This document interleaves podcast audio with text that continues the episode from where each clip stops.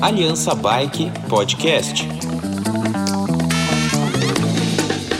Ouvinte do Aliança Podcast, temos conosco aqui é, um Daniel que não é o Gucci, o Gucci está impedido por uma agenda que surgiu de última hora, mas é o Daniel Mendes. E o Daniel Mendes, como todos nós, tem uma história interessante também. Com 13 anos, ele foi um dos guias lá dos passeios com a Renata Falzoni. Depois fez, uh, foi trabalhar no varejo, na Pedal Power nos anos 90. E aí entrou para a indústria, ficou 13 anos na Caloi, que fazia parte do grupo Dorel, depois do POM, e teve a oportunidade internacional uh, de cuidar das marcas Canondé e UGT em supply chain. Voltou agora para o Brasil por uma questão é, de um filho novo, família. Mas tem uma história muito interessante para contar, e esse é o tema do nosso programa, sobre por que, que demora tanto para a gente conseguir uma bicicleta ou o momento que o mundo está vivendo, aonde é, uma fábrica de bicicleta é uma montadora que tem um monte de componentes, que tem um monte de lugares que demoram um tempo grande para serem coordenados. E essa era exatamente a responsabilidade que o Daniel tinha como vice-presidente de cadeia de suprimento ou supply chain lá na o que era Dorel e foi adquirida pela POM. Então, dito isso, Daniel, bem-vindo ao Aliança Podcast. Muito obrigado, Álvaro. Muito obrigado aí a todos os ouvintes. É um prazer estar aqui com vocês. É um prazer estar de volta no Brasil. Bem-vindo de volta. É, apesar de que nós estamos aqui eletronicamente, mas bem-vindo de volta ao Brasil. Daniel, em números grosseiros e óbvios, sem a, abrir nenhuma informação confidencial que na sua vida profissional você teve, nós estamos em setembro de 2023. Quantas bicicletas, mais ou menos, existem hoje no mundo que não tem um consumidor uh, ah, para comprar?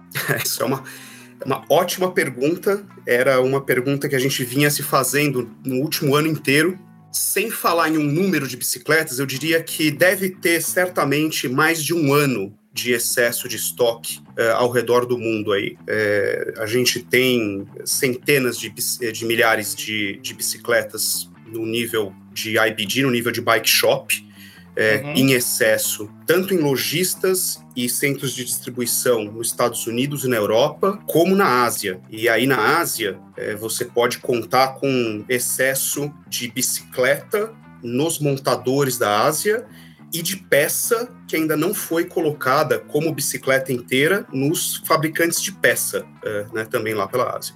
Mas se a gente fosse chutar um número de ordem de grandeza, é 10 mil, 100 mil, uh, um mais. milhão?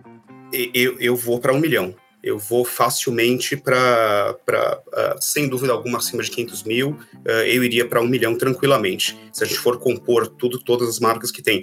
Eu tenho, eu não posso abrir muitos números de marca, mas eu tenho de algumas grandes marcas conhecimento bem claro que, que elas estão com algumas centenas de milhares. Se você soma isso, acho que o, o número chega muito rápido, em um milhão. Só para ter uma referência, quantas bicicletas se fabrica por ano uh, pré-Covid? Em 2019, quantas bicicletas a todas as montadoras somadas, e de novo, a ordem de grandeza, porque acho que esse número não é consolidado. Mas qual é o tamanho do mercado de produção de bicicletas no mundo? Eu considero que o mercado, a gente considerava que o mercado mundial de bicicletas devia fabricar umas 100 milhões uh, de bicicletas por ano.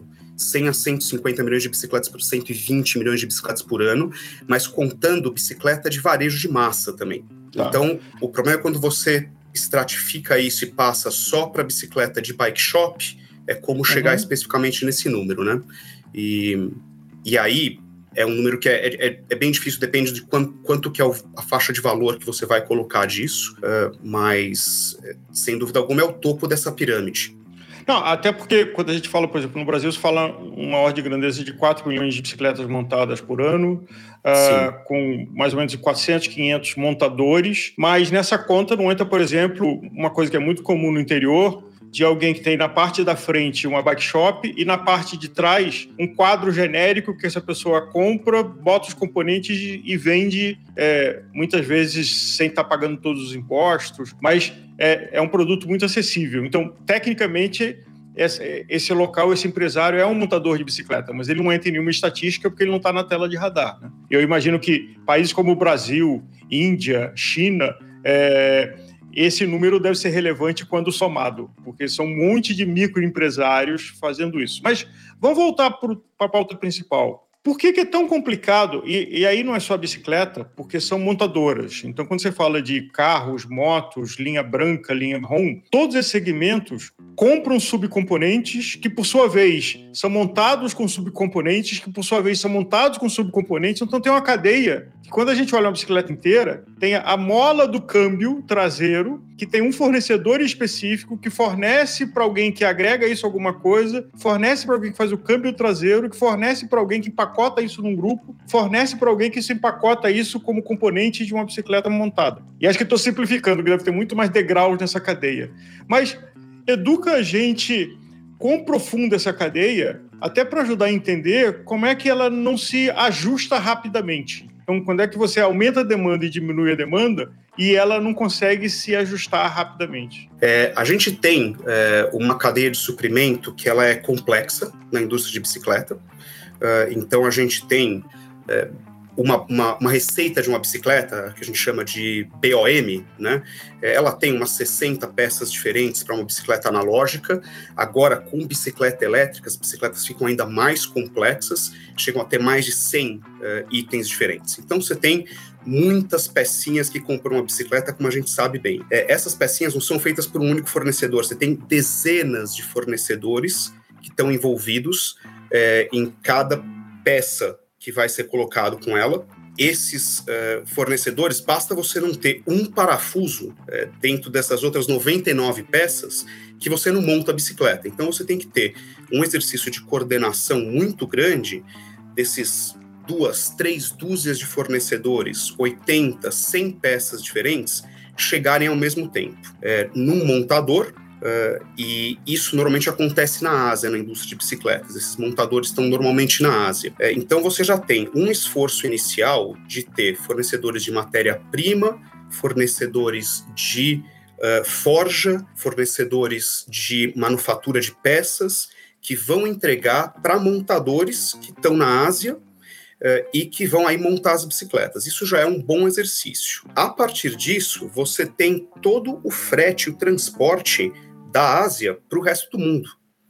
E aí, quando você fala do Brasil especificamente, você tem toda a questão é, de como demora para as coisas chegarem aqui no Brasil. Então, a gente tem um, uh, um, um, problema de flexibilidade na cadeia de, de suprimentos de bicicleta muito grande, é, que é ligado a uma complexidade de produto, que é ligado a lead times, a tempos entre colocação de um pedido e a chegada desse pedido uh, no país em que ele vai ser vendido, até no lojista em que ele vai ser vendido, muito longos. Uh, e a gente tem um terceiro problema que é, são ciclos de vida de produto muito curtos, em que a indústria normalmente trabalha com um ano é, de ciclo de vida e aí lança algum produto novo. Então, quando você coloca esses três pontos em conjunto, uma cadeia complexa, lead times muito longos e ciclo de vida muito curto, você tem é, um, um planejamento muito engessado do, do teu supply. Você tem um planejamento muito engessado das tuas compras. Você tem muito pouca capacidade de mudar o que você planejou. Posso dar um exemplo. A gente tenta, a indústria mundial tenta lançar produto lá por agosto, setembro, né? Eurobike, geralmente, em volta da Eurobike. Né? Exatamente, exatamente. Então, pensa que para aquele produto chegar uh, em agosto ou setembro no país, aquele pedido ele foi colocado para os lojistas, para os fabricantes, seis meses, nove meses antes, para você contar todos esses tempos de fabricação que a gente conversou, mais os tempos de frete. Quando o produto começa a ser vendido e a gente tem como marca uma primeira capacidade de entender o que, que o consumidor está realmente querendo, disposto a pegar, uh, você demora mais seis meses, nove meses para reagir e para mudar e comprar mais ou comprar menos daquele pedido. E você tem muitas vezes um produto que expira depois de um ano. Então você tem três meses de janela que você consegue efetivamente alterar as coisas. De resto, é claro que a gente sempre tem artifícios para conseguir mexer e ajustar previsões e pedidos, mas o horizonte é muito pequenininho, a capacidade de mexer em volumes para cima e para baixo é muito grande, é muito pouca. Agora, é, um assunto que me ocorre, é, só para botar mais molho nessa, nesse desafio, é desenvolver fornecedor. É, e a gente ouviu histórias, é, quer dizer, na verdade a Covid foi um estresse é, sanitário e econômico para um monte de empresas, e principalmente empresas pequenas. E no caso de quem fabrica componente para bicicletas, talvez tivessem empresas muito especializadas em fazer alguma coisa muito específica, e essa empresa, por N fatores, e eu ouvi um caso concreto de uma grande montadora global, de que um dos fornecedores de um componente simplesmente faliu. E aí o desafio de desenvolver um outro fornecedor para aquela cadeia de suprimento. Não sei se você passou por isso e se pudesse relatar, que é uma coisa que você, nós consumidores falamos assim, não, isso não existe, mas na verdade é, é uma areiazinha que faz toda a engrenagem parar de funcionar. Uh, a gente tem a gente dividia lá em dois grupos. É, o que a gente tinha desenvolvimento próprio, então peças em que a gente tinha a nossa equipe de engenharia, ela projetava toda a, o, o CAD, né, o projeto 3D da peça de engenharia, e a gente qualificava um fornecedor que ia só fabricar aquilo para a gente.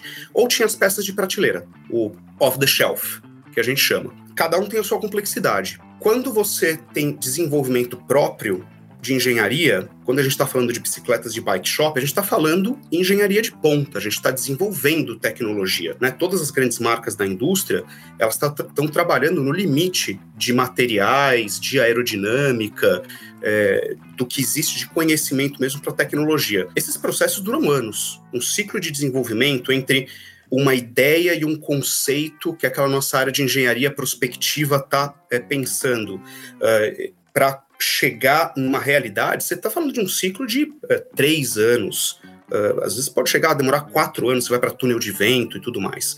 Então, um exemplo, por exemplo, quando você saiu do câmbio de 11 velocidades para 12 velocidades na estrada.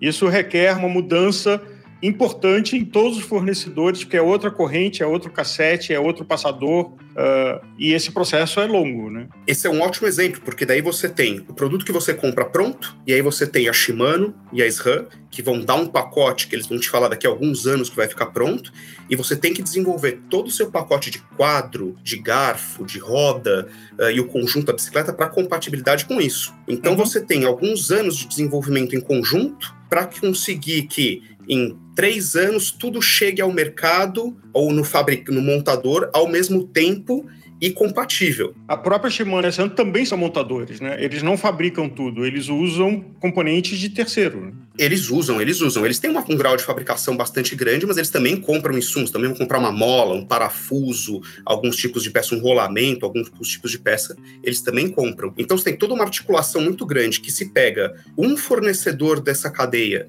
e ele falha, ele falha quebrando ou ele falha não tendo capacidade, é muito difícil de você conseguir pegar ele e trazer ele para o grau de desenvolvimento que ele tinha, de maquinário, de, é, de capacidade de produção, é, para é, mudar e, e, suprir esse elo aí a tempo do restante. É, você normalmente gera atrasos com isso. E do outro lado, olhando do ponto de vista do consumidor, eu acho que tem uma frustração que eu tenho e acho que quem está nos ouvindo também já viveu. E vamos falar de um exemplo da indústria automotiva. Né? Raramente eu cheguei numa concessionária e eu levei o carro com a configuração que eu queria, com a cor que eu queria. Como é esse desafio de montar grade? Então, no caso de bicicletas, você tem os tamanhos e você tem as cores. E, a, e você tem as configurações. Né? Então, você tem uma matriz de três que vira fácil várias dezenas de combinações possíveis que uma montadora tem que apostar, eu acho que é uma palavra mais precisa do que prever, quanto vai vender de quanto para se preparar, porque a gente precisa lembrar de que produto acabado é dinheiro parado.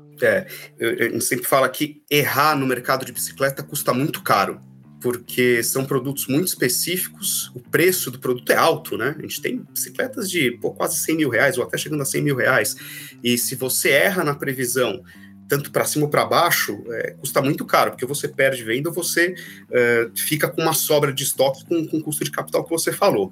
É uma aposta né, é, muito grande que a gente faz, porque você vai usar métodos para tentar fazer uma previsão de vendas, mas no final, pega aquele exemplo lá, a gente quer estar tá com um produto no Brasil em setembro, outubro. A gente tem que colocar pedido quase um ano de antecedência, e a gente tem que colocar esse pedido no nível de falar Eu quero então de tal modelo, branca, média, para chegar em setembro eu quero 10, eu quero 20 em outubro, eu quero 30 da, da, da preta, eu quero 20 da, da, da azul. Então, você acaba tendo que fazer um nível tão específico de aposta, tão para frente, que é, e sem muitas informações ainda, a gente conversa com o lojista, a gente tem, mas a gente não tem um feedback ainda claro do produto tá chegando na loja, é, que vira uma aposta. É, isso é um grande problema. Isso acho que é um problema que eu, durante toda a minha carreira trabalhando com supply chain e com, é, e com planejamento na indústria de bicicletas, é, a gente sempre teve, eu sempre vi ele com todas as marcas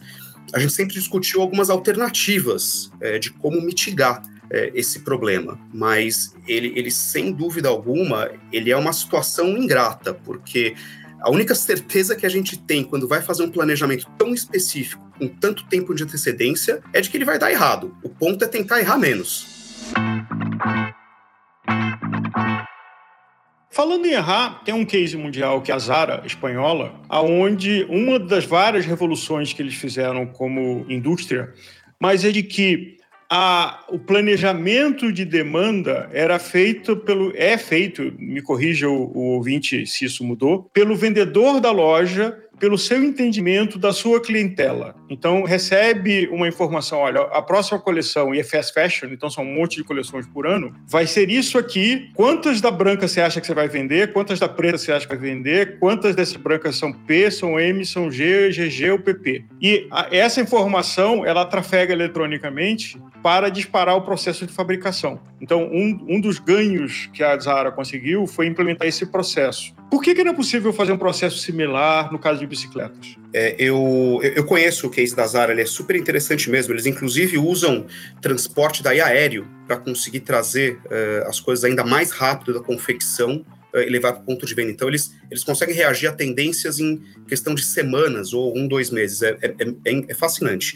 A gente está muito longe disso. A gente não tem. Uh, primeiro, eu não vejo uma sofisticação em coleta de dados de ponto de venda e eu posso falar um pouco disso, eu tenho até um exemplo interessante. É, e segundo, é, a gente não tem flexibilidade com a cadeia de suprimento como a gente estava falando, porque a gente não consegue mudar é, a configuração de um pedido e não consegue mudar as peças de um pedido por todas as questões de compatibilidade e desses muitos fornecedores. Então, a gente acho que demora muito, a indústria ela não tem muita agilidade em capturar a informação rápido para reagir com o que ela precisa e a cadeia de suprimento não tem agilidade em mudar o que já foi planejado e conseguir se ajustar rapidamente.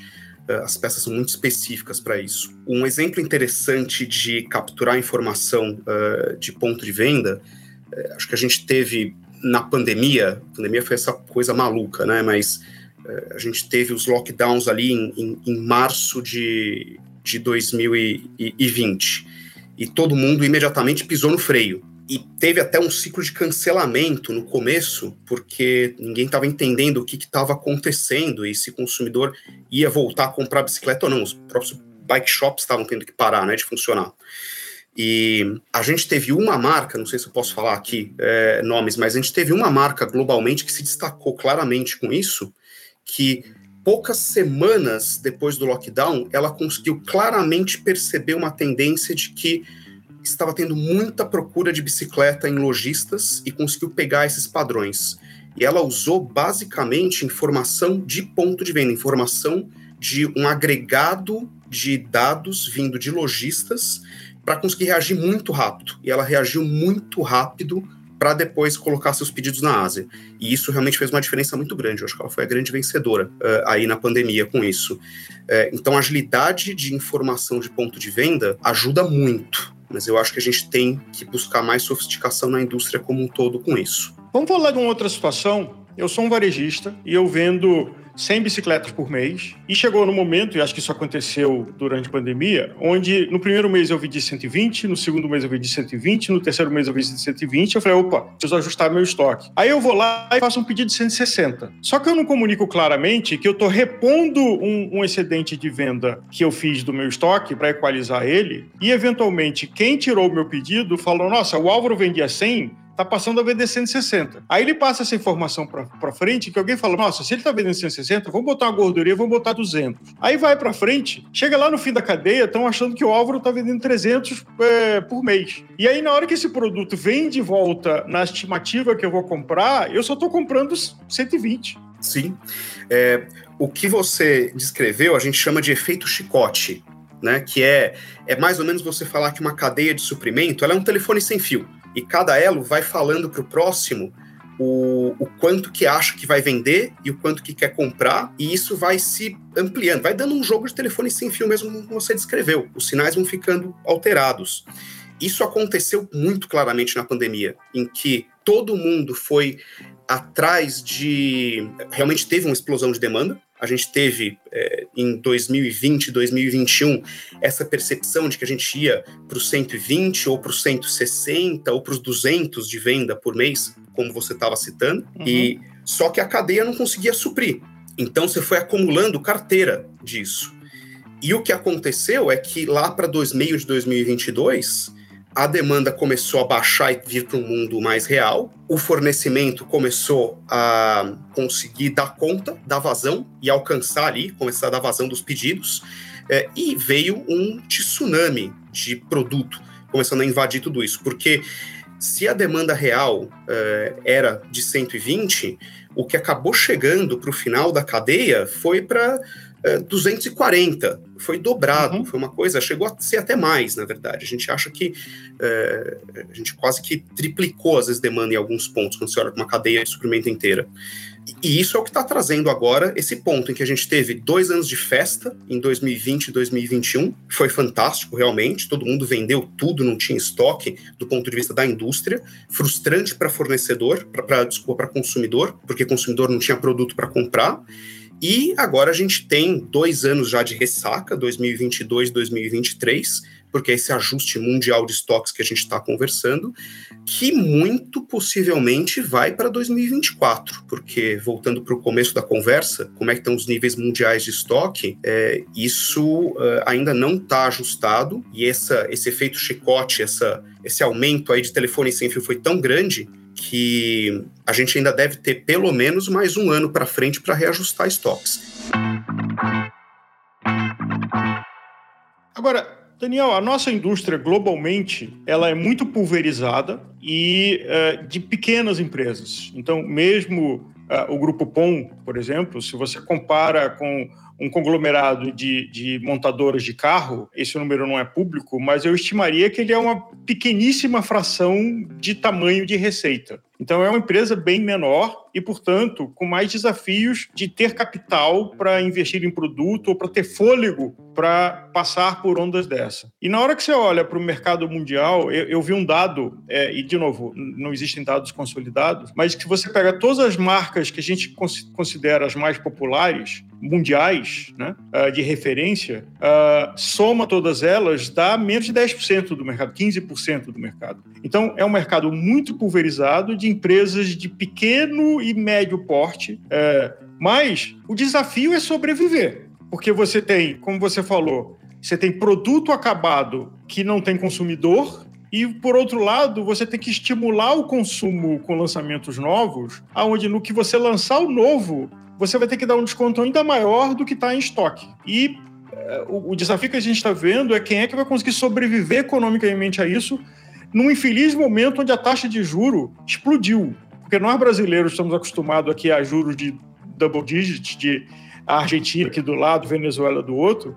Mas para quem está no hemisfério norte, o juro passar de 0,5% para 4%, 5%, é enlouquecedor, seja para o consumidor ou seja para quem é, tem um, um negócio. A, a, a taxa de, de, de que você tem que pagar o custo de capital é explosivo e destrutivo, principalmente no negócio de montadora, que também as margens não são tão grandes. Né? E a, tudo isso para dizer assim, estamos vivendo um momento muito delicado da indústria da bicicleta global, da sobrevivência das marcas. Sim, é, eu, a gente teve muita marca entrando é, pré-pandemia e no começo de pandemia, a gente teve uh, muito fornecedor uh, entrando no mercado, a indústria chamou muita atenção. Uh, eu acho que a gente pode passar por um período de consolidação e de reajuste da indústria, sim. Eu acho que é um momento delicado para a indústria. Marcas que não tomaram cuidado com capital de giro e não tomaram muito cuidado com o seu planejamento de estoque podem estar passando e podem passar agora no próximo ano por uma situação difícil em que elas vão estar realmente com muito produto que é produto bom, mas que é produto para um ano e, e, é muito caro manter esse produto na mão.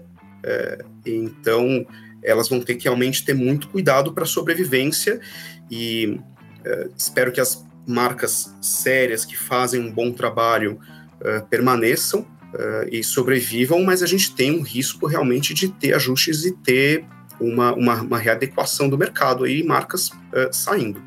Aí, ah, como você falou, são produtos de ciclo curto, onde você tem que fazer uma aposta. Você não tem dados precisos, diferente de outros segmentos, talvez moto, carro, onde os ciclos de modelo são mais longos e você tem até escalas maiores para ter ferramentas preditivas, etc. A indústria da bicicleta não tem esse recurso. Então, uh, um, um, caso que, que me associa é de que notícias que a gente tinha até pouco tempo atrás, de que o mercado europeu, por exemplo, sofreu um pouco menos pela venda de bicicletas elétricas urbanas. Que essas têm um desafio ainda maior, porque a tecnologia de bicicletas elétricas ela está evoluindo muito rápido e tem muito a evoluir, de menos peso, mais autonomia, é, uma sensação mais fluida de pedalar. É, então, o, o, o, produto que você tem hoje que é competitivo, possivelmente não será competitivo daqui a 6, 12 meses. E quem tem estoque disso, é, tem uma marca que tinha um produto muito interessante que faliu de forma espetacular, que é a, a Vamut, holandesa, se eu não me engano, Isso. que captou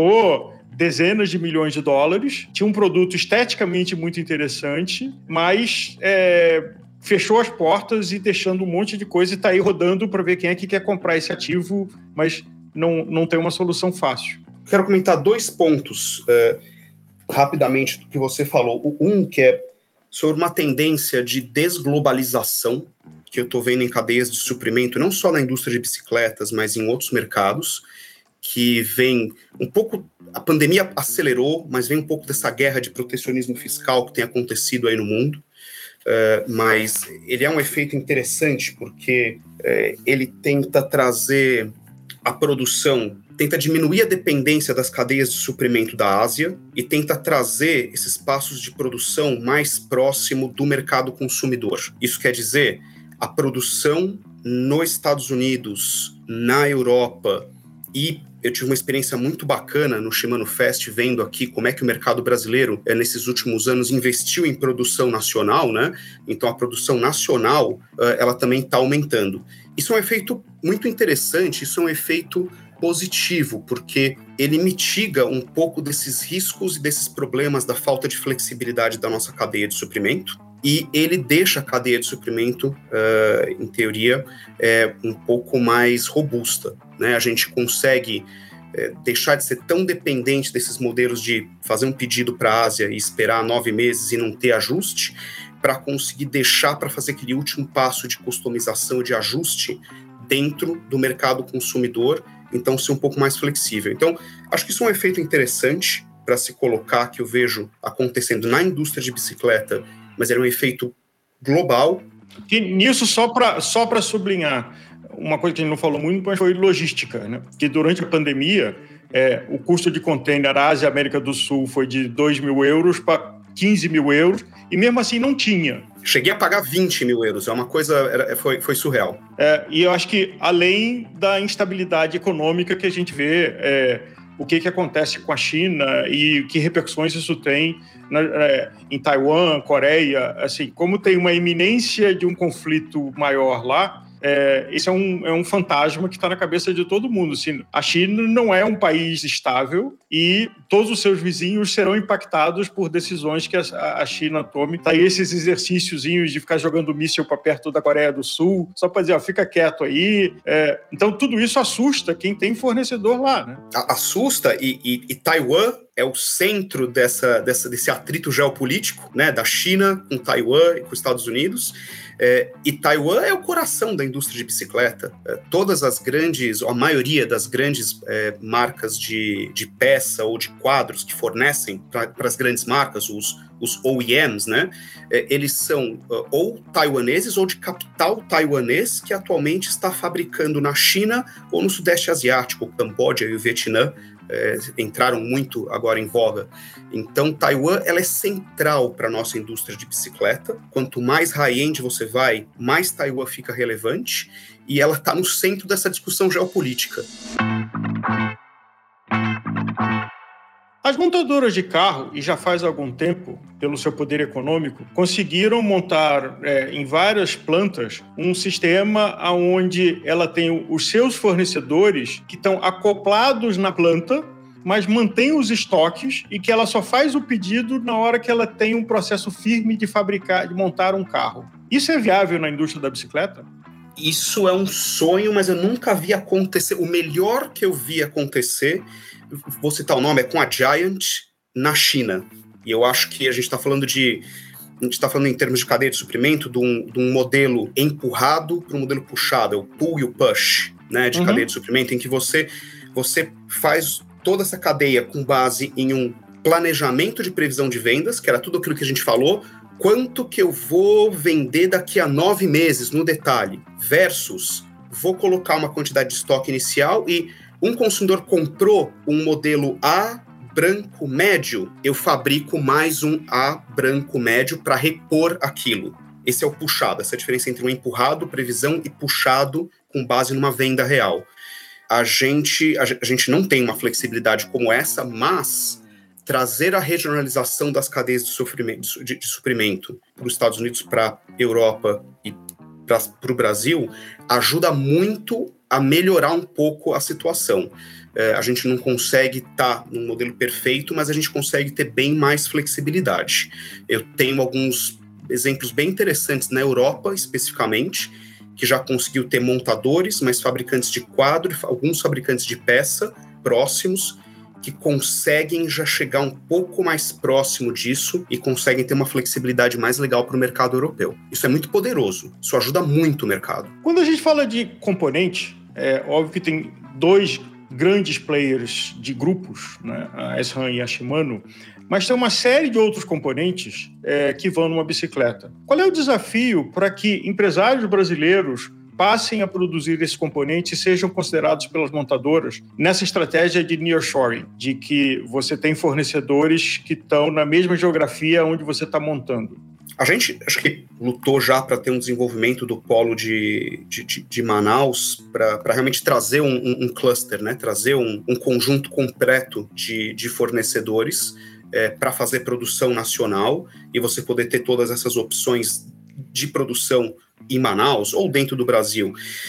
É, é difícil porque você trazer um empresário estrangeiro para o Brasil não é fácil, porque o Brasil não é simples. É, alguém que não é daqui entender o Brasil e acreditar e ter confiança, sentir é, segurança é, jurídica, segurança financeira, de, de, de planejamento de longo prazo para investir no país é difícil. Tem uma questão de escala que muitas vezes não está lá. É, é difícil usar o Brasil para exportar, então você tem que ter só o mercado nacional. E para produzir no Brasil, para você pegar um empresário brasileiro, é, acho que vai uma questão muito de escala, né? Se a gente conseguiria ter uh, escala para que ele conseguisse rodar uma fábrica aqui.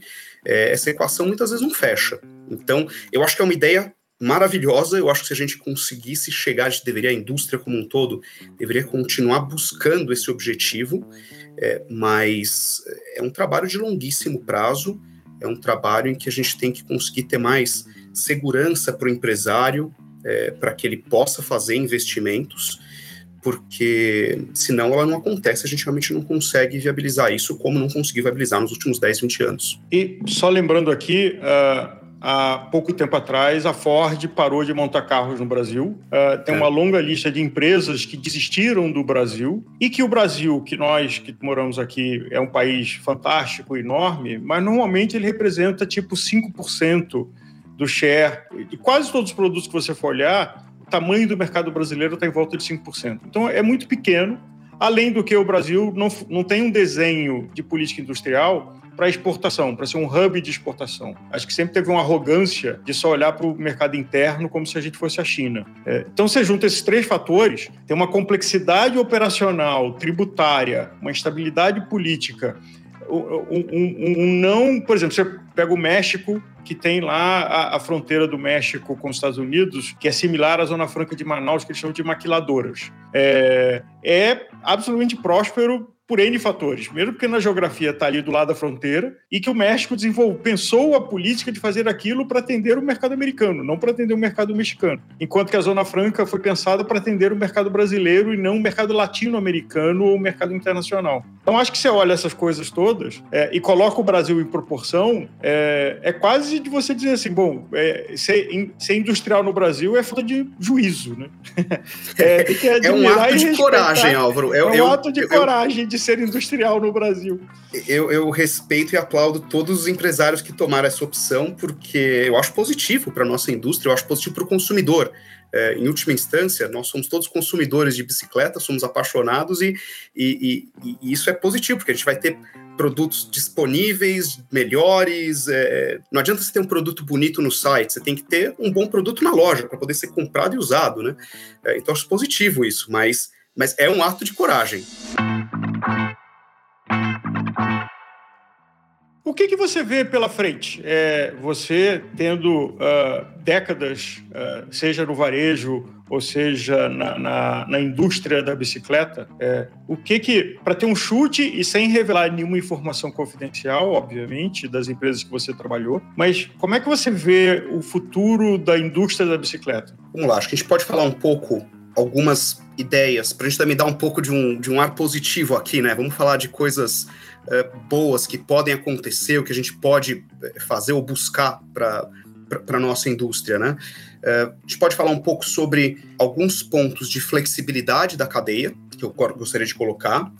É, eu acho que a gente pode falar um pouco sobre tendências de produto e pode falar um pouco sobre uh, investimento em infraestrutura. Então, em termos de flexibilidade da cadeia, é, eu acho que a questão da produção nacional, se não a fabricação, pelo menos a montagem, é, talvez a montagem com uma possibilidade de flexibilidade um pouco de especificação do produto, talvez até com uma questão de pintura, isso pode ajudar a flexibilidade da nossa cadeia. Isso vai nessa uh, tendência de desglobalização, de trazer uh, esse ajuste. Uh, final da previsão de vendas mais próximo do mercado consumidor, isso vai ajudar a indústria. Então, se a gente conseguisse ter maior produção nacional, eh, eu vejo as marcas trabalhando um maior ciclo de vida de produto. Então, a gente ter essa ditadura do Model Year, em que a gente tem que gerar produto novo e uma coleção completa nova todo ano, eu pessoalmente acho muito negativo. É, de novo, esse ponto, o,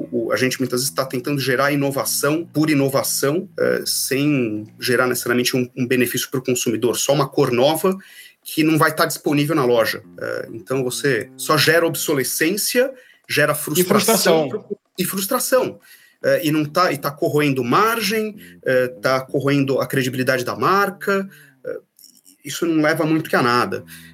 e muita variação de produto, você tentar ter seis, oito variações de, de, de, um, de, um, de um determinado quadro, com especificação diferente de, de, de peça, uh, muitas cores.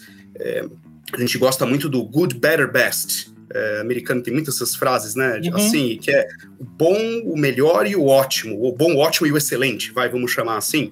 E é isso, e, e, e a gente faz um trabalho daí comercial com o consumidor para, poxa, você não tem todas as possibilidades de, de especificação ou de cor, mas você tem boas especificações e cores e estão disponíveis. Então, acho que trabalhar flexibilidade da produção nacional, um ciclo de vida maior, em que você tem, a Shimano muda e a SRAM mudam tecnologia a cada três anos. Se você tivesse produtos que durem três anos, você tem um tempo de vida de prateleira do produto muito maior, então tem todo um ciclo de planejamento muito mais saudável e menos complexidade de produto, bom, ótimo e excelente, é, eu acho que isso ajudaria muito como alternativa a ter mais flexibilidade da cadeia de suprimento e a ter uh, um, um, uma situação de estoques da cadeia mais saudável. Então, acho que esse é um, é um ponto que eu deixo aqui para em termos da cadeia.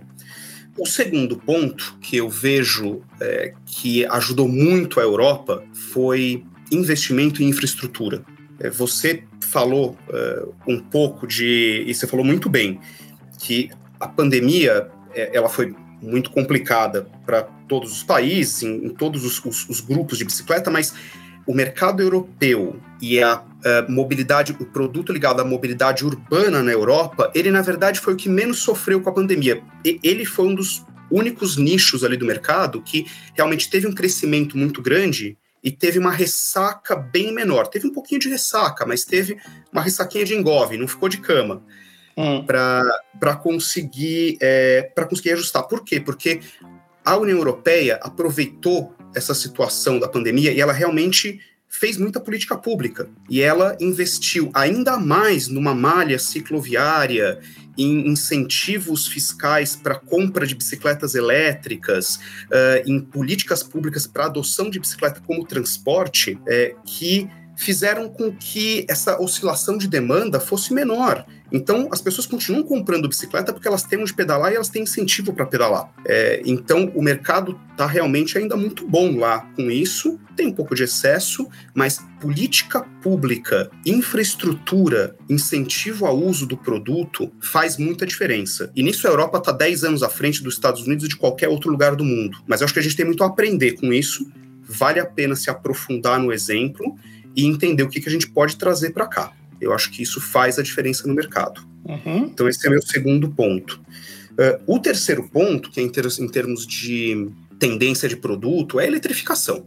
A eletrificação, ela, ela não é tendência, ela é, ela é realidade e ela está mudando a indústria de bicicleta. Uh, eu, eu uh, ainda não sei aqui muito no Brasil como é que está o, o, consenso, mas isso eu acho maravilhosa a eletrificação. É, eu vou dar um, um, exemplo que a minha esposa, ela, é, ela não é uma ciclista é, e eu sempre quis sair para pedalar com ela e a gente sempre teve dificuldade em conciliar ali os ritmos e uh, a gente pegou uma bike elétrica para ela e começamos a fazer passeios muito legais e ela começou a curtir. A gente chegou daí a fazer algumas viagens de uma semana é, junto de bicicleta. Fizemos na Europa, porque tem mais infraestrutura, voltando a parte da infraestrutura, mas é, meu ponto é a capacidade de você conseguir trazer gente nova para o mercado Uh, e entrar realmente no mercado e adotar a bicicleta como lazer, como meio de transporte, como esporte, uh, a, a, bicicleta elétrica ela tira essas barreiras. Ela é, ela é fantástica. E Uh, e com isso, o mercado de recreação e o mercado de transporte, ele é, vai virar elétrico.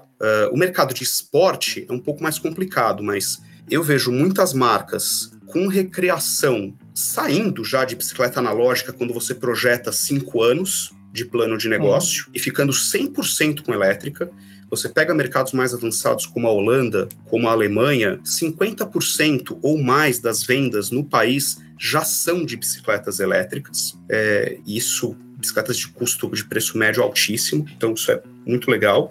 Mountain bike, é, acho que vão começar a ficar, vai, vai ter um pouco desse equilíbrio de deixar de aquele fetiche de ser a maior bateria possível e potência possível para super light, para começar a ser uma funcionalidade que ajuda, mas que é, é mas que também é, não deixa tanto peso com as bicicletas, mas cada vez mais adotado em mountain bike. Bicicleta de estrada, acho que é o, a eletrificação que ainda está um pouco mais uh, como interrogação, ainda não, não, pegou e ainda não virou muito bem, uh, pelo que eu via. Até porque é um segmento muito preconceituoso, né? A estrada sempre foi mais resistente em a, admitir qualquer evolução, desde freio a disco a, a, materiais mais nobres, quer dizer, do, do, as formas de ciclismo é o mais conservador e preconceituoso e quase sempre o último a adotar.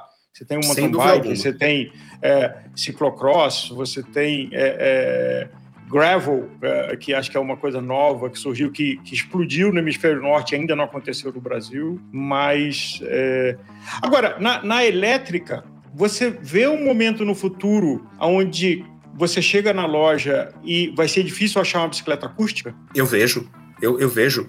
Se você for pensar uma bicicleta que a gente, para a gente pedalar no Parque Ibirapuera, é, porque esse preconceito de tem que de não, não, eu, eu sou um purista, eu, eu não posso ter uma assistência uh, nesse, nesse produto, eu, eu, eu tenho só que pedalar com a minha força. Você pode desligar a bicicleta e você pode pedalar com a sua força, você pode precisar de um empurrãozinho na volta ou na subida e, e, e ligar a parte elétrica dela. Eu, é, eu, eu vejo é, claramente, pelo que eu tinha de contato com o que eu estava vendo as marcas lá fora, com os pipelines de desenvolvimento, a tecnologia de bicicletas elétricas está aumentando cada vez mais. Você consegue ter essa tecnologia embarcada cada vez mais compacta, mais leve, é, mais bem integra melhor integrada. E com isso, é, em algum momento, eu acho que você vai ter para esse tipo de oferta uma bicicleta para andar no Parque do Ibirapuera, uma bicicleta para poder ir comprar um pão ali na, na, na padaria. É, você muda para ter uma plataforma de bicicleta elétrica. E quando você vai para um esporte mesmo, uma coisa mais competitiva, é claro que daí é outro assunto, mas para a base da pirâmide, eu acho que a bicicleta elétrica ela vai eu não sei, não vou dar o horizonte, mas eu acho que na Europa, em cinco anos, já vai ser difícil encontrar bicicleta analógica. Daniel, muitíssimo obrigado por ceder teu tempo é, para a gente aqui na Aliança. Acho que a gente falou de vários assuntos importantes. Essa conversa não acaba e já fica um pré-convite para a gente voltar a falar desse assunto, porque quanto melhor nós entendemos o universo que a gente vive, melhor a gente vai interagir com ele, se preparar para ele e sobreviver aos invernos como a gente está vivendo agora. Então, muito obrigado. Legal, muitíssimo obrigado, Álvaro, muitíssimo obrigado a, a, todos os ouvintes. É um prazer estar aqui de volta depois desses oito anos fora e, e, e fico à disposição para continuar essa conversa a qualquer momento. Foi um prazer. Ouvinte, você que nos ouviu até aqui, aproveito para fazer um convite para visitar o site da Aliança, Aliança Bike, uh, e participar uh, da Aliança. Nós temos muitos materiais, grupos de trabalho, ações políticas, como está acontecendo agora com a reforma tributária. Então, você será sempre muito bem-vindo, porque todos nós adoramos pedalar e queremos uma indústria da bicicleta saudável e longeva. Até o próximo programa.